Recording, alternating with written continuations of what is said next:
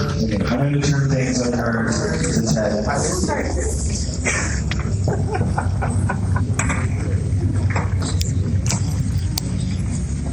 Thanks, appreciate that. That's what we got in just a moment. I just want to say thanks for praying. The uh, word came in my brother's death uh, a week ago Monday about 3 o'clock in the afternoon. So I left here to head over Yeah, to the East yeah. Coast Nashville area and uh, started doing ministry. I'm the trustee in the state. And uh, one cool thing is I, I had a chance to really affirm the Yeah, can you help me? in multiple ways. Like a lot of people, perhaps you know, he demonstrate that faith a lot of times in his life. Oh, well. What do you need help with? But all his neighbors uh, he was a godly young man. Never mind. I don't need help. And there's a lot Can of you carry that stool about there for me? we were doing the computer service last I gotta carry this laptop because I forgot my notes. One of my sisters-in-law said I need a she lot. wanted to be non-religious. And then of my nephew said, don't do anything about that cult you belong to over in Tampa. That kind of puts a hamper on the type of message you shared on the service. But I had prayed, and you had prayed, and other people had prayed for Don and myself, and God laid very specific things in my heart that I to share. And I want to tell you, He was faithful. And every point was shared at the message. And even the unsaved came up to me afterwards and said, thanks, that was good. And I give God the glory for that and praise His name for it. And I just want to say thank you for your prayers. It means a lot.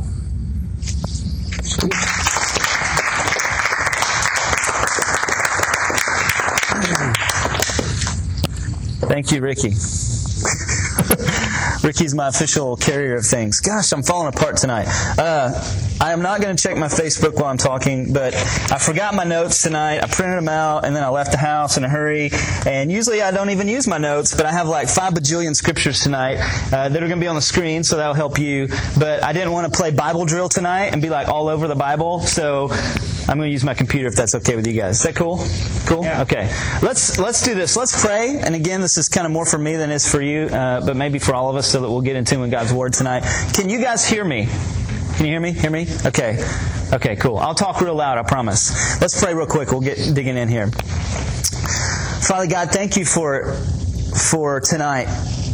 God, thank you for this place called refuge. This thing that we do, Father, and um, Lord, we're grateful for one another. And just as I sat back there with a group of guys and just talked about life, real life, knowing that you stepped into the midst of our real life, you stepped into the junk, the mess, and you redeem us out of that, God.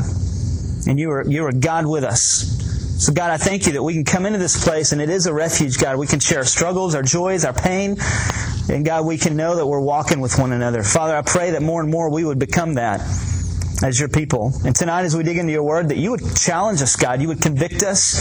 We would walk out of here a little different than when we came in just because we've heard your word. Not because we've been entertained or have some warm, fuzzy feeling, but because we've heard your word. And so we pray this in the name of Jesus Christ, who rose again and is sitting at the right hand of you, Father. Amen. If you've got your Bibles, go to the book of Proverbs.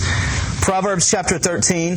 Last week we started a series called Relate, and we're talking about relationships. And basically we kind of started by saying that relationships are an inescapable part of our lives. If you want to get away from having a relationship with anybody, you can't do it because you were born into a relationship, a relationship with your parents.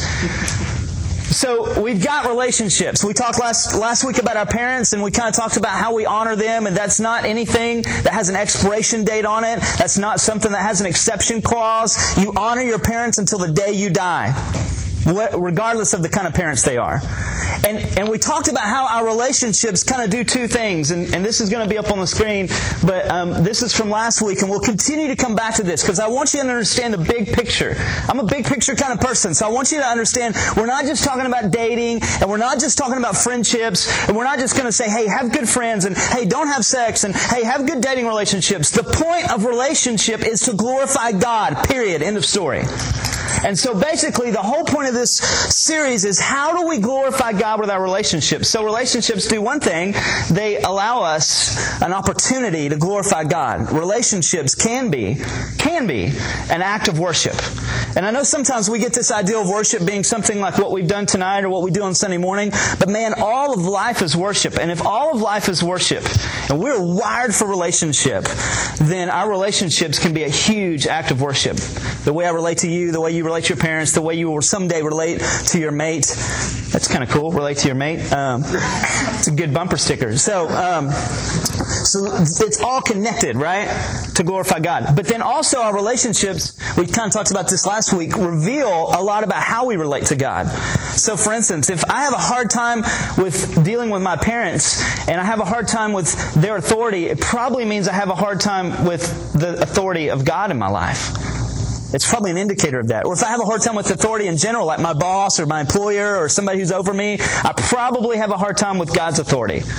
And so it reveals a lot about how we relate to God. We're going to kind of see that tonight. We're going to talk about friends tonight. And, um, I was, I was, I have a three-year-old. Some of you may not know that, but um, most of you do. You're like, yeah, you talk about her every week. She is a constant source of just like spiritual material and uh, and preaching material. We we kind of like trying to. I try to give my wife like some time off because she's like super mom and she's amazing. And tomorrow we're actually having family day. We're going to try and take a Sabbath, which has not been something we've been very good at recently. But I took her to the park yesterday, and it was so amazing to me to see how this idea of friendship friendship and relationship starts so young. How we desire friendship and relationship with people even when we don't even know how to express that. I take her to the park, and, and before I took her to the park, I told her, I said, Ava, you're going to meet some buddies. Now, here's what you got to understand about Ava. Any little kid that is about her age, whether she knows them or she doesn't know them, is her buddy. And so, like, we'll be out in public and she'll point at this kid and go, Daddy, can I go say hi to that buddy? And I'm like, where's your buddies at? And she's like, no, that buddy. She thinks everybody is her friend. Now that that kind of like that kind of like freaks other kids out because they're not as social as Ava. So she is like up in like other kids' grills, you know, and like, "Hi, I'm Ava," and like the moms are like, "Who's this kid?" And I'm like, "Sorry, my kid's a little doesn't have any personal space." So so um, we go to, we went to the park yesterday and. Um, and she immediately is just latching onto these kids. And this one girl had this shovel and she was shoveling the dirt and like shoveling it and pouring it over here, which I'm not sure what she was accomplishing, but she was doing that.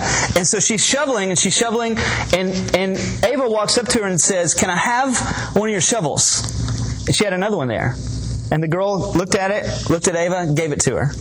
This other girl walks up you can already see this, this girl drama happening at three. Uh, this other girl walks up and says, What happened to my shovel? Obviously, this girl had given her shovel away. So I'm watching this all unfold. I'm laughing inside. And then the girl reaches up, takes the shovel from Ava, rips it out of her hands, and gives it to the other girl. Now, you know, like when you're a kid or whatever, or maybe even a teenager, you go to the ballpark and you see those crazy parents that are like screaming at the umpires and it's Little League and you're like, why do you care? at that point, when she took that shovel out of like Ava's hand, I, I became one of those parents, like inside. I didn't act. But I could see why those parents would care because it's like, that's my kid.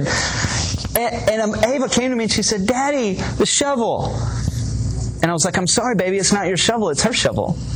But it was amazing to see she desired acceptance. She desired friendship. She wanted to be buddies with them, and she'd been rejected.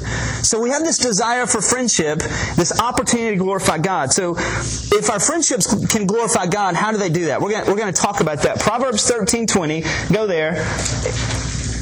And here's what it says in Proverbs 13:20. Most of the time, I'm going to read from my screen tonight uh, because, again, I don't want to play Bible drill. Okay, so here's what Proverbs 13:20 says: Whoever walks with the wise becomes wise. Whoever walks with the wise becomes wise. But the companion of fools will suffer harm. See, Proverbs is full of this kind of wisdom literature, and it talks a lot about our relationships, specifically the people that we do life with, our friends. So this passage is kind of what we're going to come around tonight to say, okay, what does it look like for me to have biblical relationships if I'm a Christ follower? And what does it mean for me to honor God in my relationships? And how do I do that? Because there's some relationships that are good, some friendships that are awesome, some friendships that are not so good. And here's what Proverbs says. It says, whoever walks with the wise will become wise, and whoever hangs out with fools will suffer harm. So there's a couple things happening um, in this passage. First thing is this: there's there's a there's a promise going on here. There's a promise, and basically here's the promise. The promise is um, that if I hang out, if I do life with people, right, who are wise, then that's going to rub off on me, and I'm going to become wise. If, I, if I'm doing life with people, if I'm walking with people who exhibit this wisdom, this godly wisdom, we'll talk about that in a sec. But if I'm, if I'm with these people and I'm walking with them, something's going to begin to rub off on me. That's the promise from God. Whoever walks with the wise will become wise. Doesn't say they might become wise. Doesn't say it's a good possibility they'll become wise. It says whoever walks with the wise will become wise. Now, what does it mean to walk with someone? Anywhere in the scriptures where you see this word walk with, it's used in the New Testament. When Paul talks about walking in a manner worthy of the Lord, it, it's talking about walking with Jesus. It basically means to join your life with something and do life with that person, that thing. So when he says walk in a manner worthy of Jesus, he says basically do life in a manner worthy of Jesus. Same thing. Walk with the wise means you're doing life with people who are wise. And I'm not talking about like they know how to invest their money. I'm not talking about they just know how to be successful or they've read like 21 billion irrefutable laws of a leader and they're really cool at like leadership. I'm not just talking about that. They may have those attributes. But wise people that have godly wisdom, and you may have been around some of these people before, are like in this whole other playing field. Like you get around these people and you go, man, I don't know what it is about that person. I can't put my finger on it, but there's this wisdom oozing out of them. They know how to deal with people and relationships. Why? Not because they're really smart, but typically you can always trace it back to those people who are wise biblically walk with Jesus. So you could almost translate this to say, He who walks with those who walk with Jesus will get closer to Jesus. He who walks with the wise will become wise. I don't know if you've ever noticed this, but if you hang out with people for a long time, mannerisms, things they say, things they do begin to rub off on you. Anybody ever, anybody like that? Like you've got somebody in your life and they just kind of rub off on you. And sometimes you're like, you say something, you're like, I just said that. And I don't want to say that, right? That's what that person says. And you're just like, dude, this, this like rubs off on me all the time. Because we rub off on one another. And so here's what the Proverbs are saying. It's saying basically this promise is if you walk with the wise, second part of this verse, if you do life with people who are foolish, you will suffer harm but he oozes authenticity and he oozes worship. Not just because he sings, because he lives a life of worship. Man, that guy makes me want to worship Jesus more. My friend Jack Blankenship, he's a youth pastor in Atlanta. A man of many companions may come to ruin, but there's a friend who sticks closer than a brother. Proverbs 18:24. A man of many companions will come to ruin, but there's a friend who sticks these kind of people like acquaintances. And sometimes having a whole lot of these kind of people makes us feel really good. Because everyone deep inside them, even the people go, I don't care what anybody thinks. Cares what people think.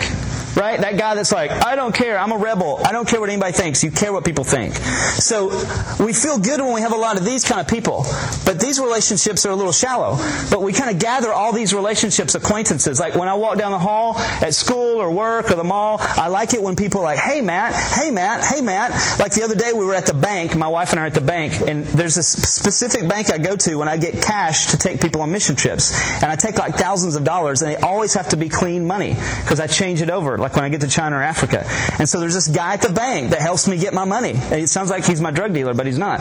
Um, and I'll call him. I'll say, Justin, I'm going to bring in a check for five grand, and I need it all to be new, clean money. He's like, okay. So we're at the bank, and the teller goes, hey, Matt. And my wife's like, how do you know him? Right? But that's made me feel good for a second. I was like, yeah, the guy at the bank knows me. You know, we like we're like that because we're messed up, right? We we want this acceptance, so we get a, a lot of these kind of friends, but but that's shallow. That's shallow. The guy at the bank doesn't know what I'm walking through in my life. He just knows I show up about every couple months with a check for five grand. I need clean money. He doesn't. He doesn't. And he's like, "Are you dealing drugs?" no, I'm a missionary. Um, it's kind of the same. No, just kidding. but but when I get into these circles, basically, my I have to figure out. Okay, do I want many friends who are shallow? Because here's what this says: a man with many companions may come to ruin. Basically, a man with a lot of shallow relationships will ultimately come to ruin because you have no one speaking into your life. But there's a friend who sticks closer than a brother. Basically, saying this there's the opportunity that we have to have a few people who will speak into our lives and not just be that acquaintance.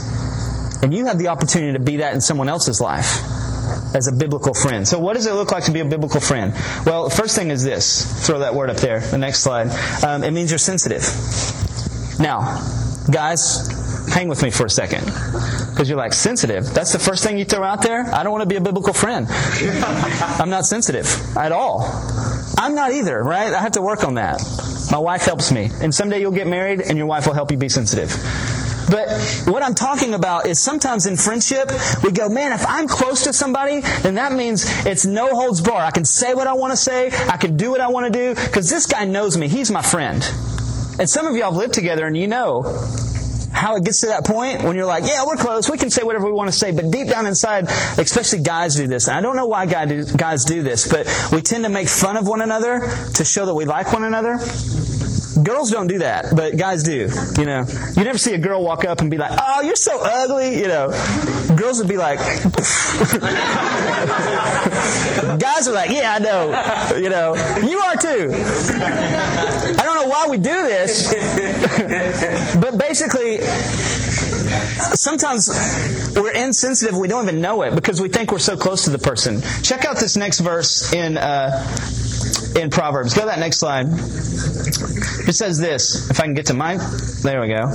Proverbs 25, 17. I saw this this week and it made me laugh. Let your foot be seldom in your neighbor's house, lest he have his fill of you and hate you. That's an encouraging verse. Let your foot be seldom in your neighbor's house. What does seldom mean? Few. Few, yeah. So basically, this verse is saying, look, have boundaries in your friendship. To be a biblical friend means I have boundaries. So I'm sensitive and I understand where you're sensitive. Even if you're a dude and you have a relationship with a dude and you're like friends with a guy, some guys are sensitive and they won't tell you that, right? And you're like bashing them or whatever or talk. Understand the boundaries of your friendship, even if you're close. Okay? The next thing is this um, to be a friend that is biblical um, is not just to be sensitive, but we're going to hang here for a second. It's to be someone who is a truth teller. Someone who's a truth teller.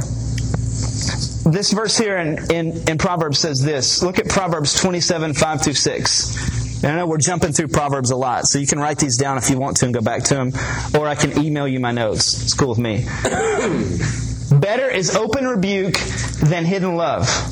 Now, this part's huge. Faithful are the wounds of a friend, but profuse or many are the kisses of an enemy. Some translations, I think the NIV says that faithful are the wounds of a friend, but an enemy multiplies kisses. Now, what is this saying? A biblical friend is somebody who's going to tell you the truth. I want friends like my friend Jack, who sat down with me yesterday, or not yesterday, last week, and said, When was the last time you just had a day where you didn't do anything? Because he saw me and he saw I was tired. He saw my wife was tired and my kid was tired. We've been going all over the place. I want somebody like that. So I need people in my life who are going to look at me and go, because I love you, I'm going to tell you the truth. Dot, dot, dot. Biblical friendship is truth telling. And if you want a biblical friend, or you want to be a biblical friend, you're going to have to come to a point in a friendship where it's going to be awkward and it'll be weird, but because you love that person, you're going to say, you know what?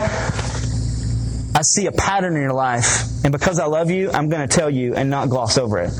This says this Faithful are the wounds of a friend, meaning this. At times, a friend will have to cut you, it'll hurt. Like, like when Jack said that to me last week, it was kind of like I drew back. I was kind of no, no, no, no. Because we always have this thing in our lives where we want to be right and never wrong. But then I realized he was right. And I've had friends do that to me before. You probably had people do that to you before. They come to you and go, you know what? This is not right in your life. Now be really careful about what you go to people with because in the scriptures it says, if you see your brother sin, go to them. If you see them sin. It was a sin that I have not taken a Sabbath in like four months. That's a sin. And Jack noticed that and he called me out on it. But don't go to somebody and start calling them out just because you don't like their personality or their attitude, so to speak. Sometimes we get like that. Well, I just don't like so and so, so I'm going to call them out. That's not sin. That's just they're different than you. But if your brother sins, go to them. Faithful are the wounds of a friend, but an enemy multiplies kisses. You want a true test on if someone is a true friend, or at least a biblical friend from Proverbs? When you're in a position in your life and you go, I need some advice. What should I do here? Maybe it's a relationship and you know you're in a relationship that's not healthy and you need to get out of it. And that friend goes, you know what? It's okay. It's fine. It'll be, it'll, it'll, it'll smooth out. It'll get better. Multiplies kisses. Oh, it's okay. It's going to be okay. Well, y'all messed up. You shouldn't have done that, but it's okay. It'll get better. No. I want somebody who's going to go, you need to get out of that relationship. And I'm only saying that because I love you. Faithful are the wounds of a friend, but an enemy will multiply kisses. Now, if I'm going to be a truth teller, it also means um, that, uh, keep going, next slide, that I'm going to be loyal. See, these two things go together loyalty and truth telling. See, if I'm not somebody who's going to tell you the truth, I'm not a biblical friend, and also probably means I'm not a loyal friend. So the next thing is loyalty during adversity. Loyalty during adversity. Check out Proverbs. Um, check out Proverbs seventeen seventeen. Proverbs seventeen seventeen. A friend loves at all times, and a brother is born from adversity.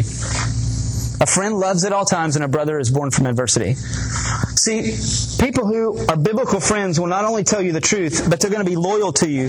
But it's really easy to be loyal in a friendship when things are easy, right?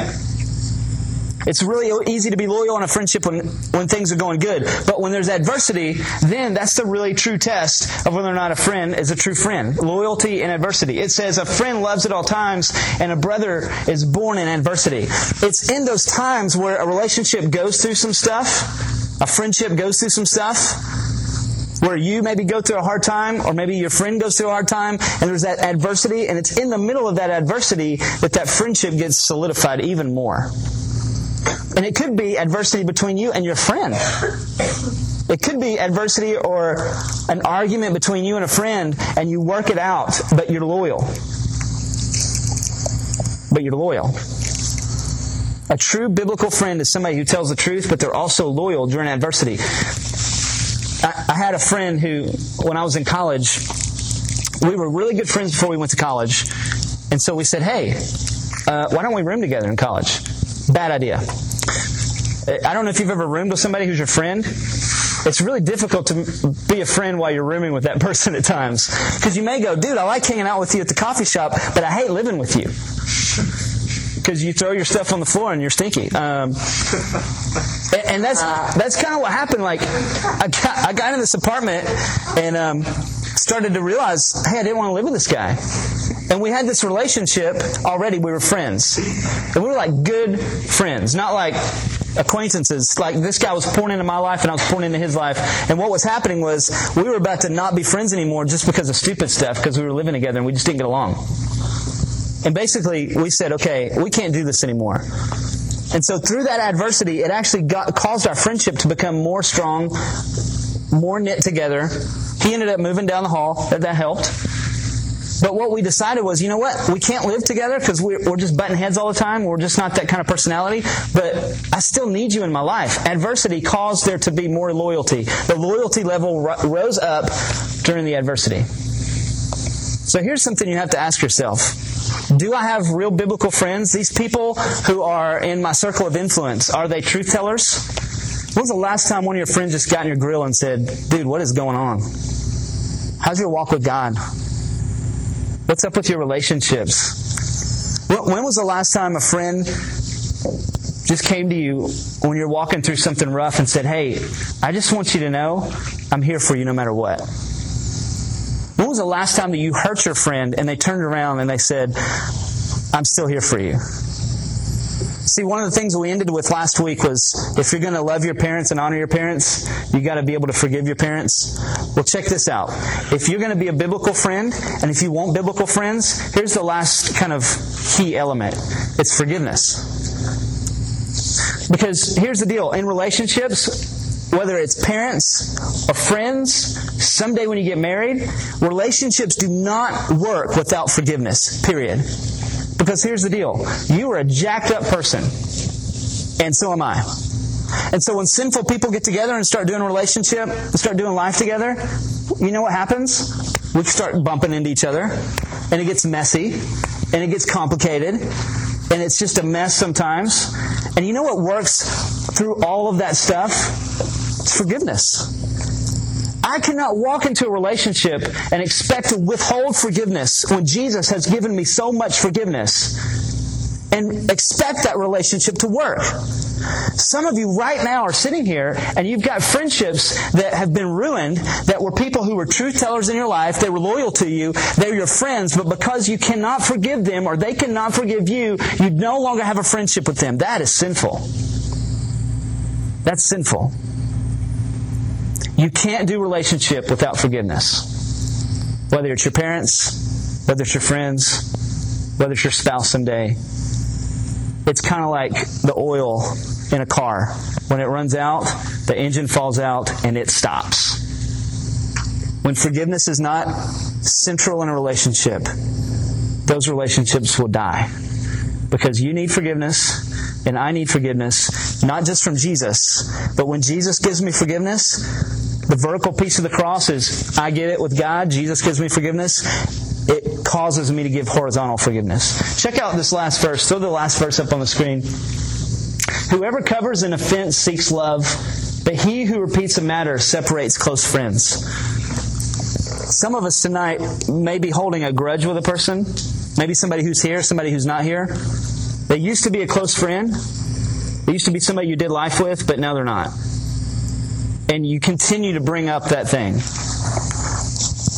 Whoever covers an offense seeks love, but he who repeats the matter separates close friends. The repeating of a sin or something you can't forgive.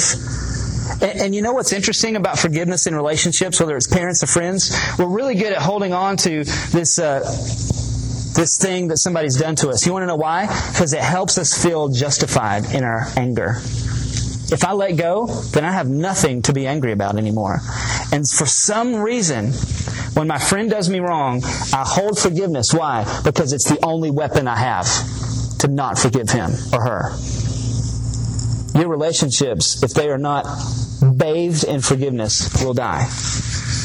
Because we're just all jacked up people and we need forgiveness.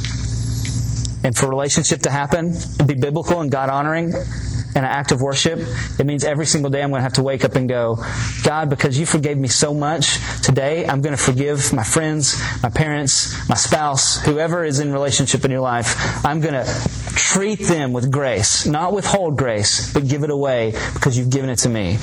Period.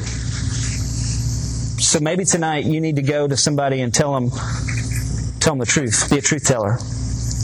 Not multiply kisses but be a faithful friend and maybe wound somebody because you love them. Or maybe tonight you need to be somebody who just walks alongside somebody and puts your arm around them and says, I know you're going through some junk and I'm here. I haven't walked away on you. Or maybe you need to be somebody who goes to a friend or a former friend and says, you know what? I don't know what you're going to do with this, but I forgive you. I forgive you. Because I want this thing to honor God.